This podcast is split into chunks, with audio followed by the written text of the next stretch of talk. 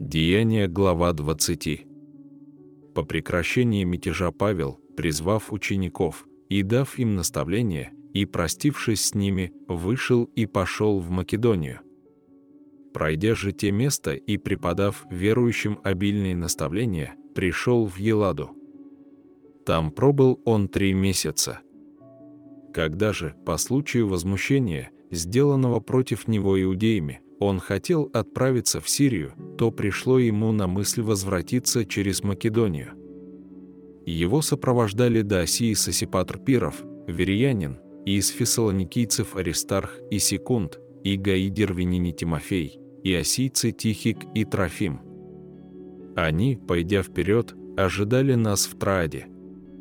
А мы, после дней опресночных, отплыли из Филипп и дней в пять прибыли к ним в Трааду, где пробыли семь дней.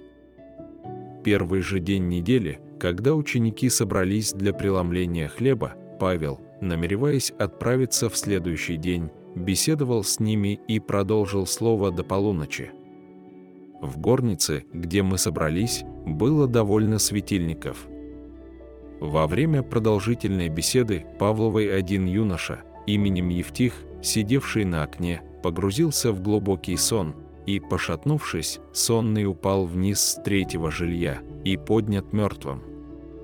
Павел, сойдя, пал на него и, обняв его, сказал, «Не тревожьтесь, ибо душа его в нем». Взойдя же и преломив хлеб, и вкусив, беседовал довольно, даже до рассвета, и потом вышел. Между тем отрока привели живого и немало утешились. Мы пошли вперед на корабль и поплыли вас, чтобы взять оттуда Павла, ибо он так приказал нам, намереваясь сам идти пешком. Когда же он сошелся с нами в Ассе, то, взяв его, мы прибыли в Митилину. И, отплыв оттуда, в следующий день мы остановились против Хиоса, а на другой пристали к Самосу и, побывав в Трагилии, в следующий день прибыли в Мелит, ибо Павлу рассудилось миновать Ефес, чтобы не замедлить ему в Осии, потому что он поспешал, и если можно, в день Пятидесятницы быть в Иерусалиме. Из Мелита же, послав в Ефес, он призвал пресвитеров церкви, и когда они пришли к нему, он сказал им, «Вы знаете, как я с первого дня, в который пришел в Осию, все время был с вами, работая Господу со всяким смиренным удрием и многими слезами среди искушений, приключавшихся мне по злоумышлениям иудеев, как я не пропустил ничего полезного, о чем вам не проповедовал бы и чему не учил бы вас всенародно и по домам. Возвещая иудеям и елинам покаяние пред Богом и веру в Господа нашего Иисуса Христа. И вот ныне я, по влечению Духа, иду в Иерусалим, не зная, что там встретится со мною, только Дух Святый по всем городам свидетельствует, говоря, что узы и скорби ждут меня. Но я ни на что не взираю и не дорожу своей жизнью, только бы с радостью совершить поприще мое и служение, которое я принял от Господа Иисуса, проповедать Евангелие благодати Божией. И ныне, вот, я знаю, что уже не увидите лица моего все вы, между которыми ходил я, проповедуя Царствие Божие. Посему свидетельствую вам в нынешний день, что чист я от крови всех, ибо я не упускал возвещать вам всю волю Божию.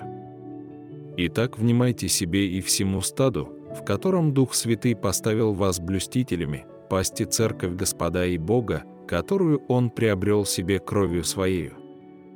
Ибо я знаю, что по отшествии моем войдут к вам лютые волки, не щадящие стада, и из вас самих восстанут люди, которые будут говорить превратно, дабы увлечь учеников за собою. Посему бодрствуйте, памятуя, что я три года день и ночь непрестанно со слезами учил каждого из вас. И ныне предаю вас, братья, Богу и Слову благодати Его, могущему назидать вас более и дать вам наследие со всеми освященными. Ни серебра, ни золота, ни одежды я ни от кого не пожелал. Сами знаете, что нуждам моим и нуждам бывших при мне послужили руки Моисей. Во всем показал я вам, что, так трудясь, надобно поддерживать слабых и памятовать слова Господа Иисуса, ибо он сам сказал, блажение давать, нежели принимать. Сказав это, он преклонил колени свои и со всеми ими помолился. Тогда немалый плач был у всех, и, падая на выю Павла, целовали его, скорбя особенно от сказанного им слова, что они уже не увидят лица его. И провожали его до корабля.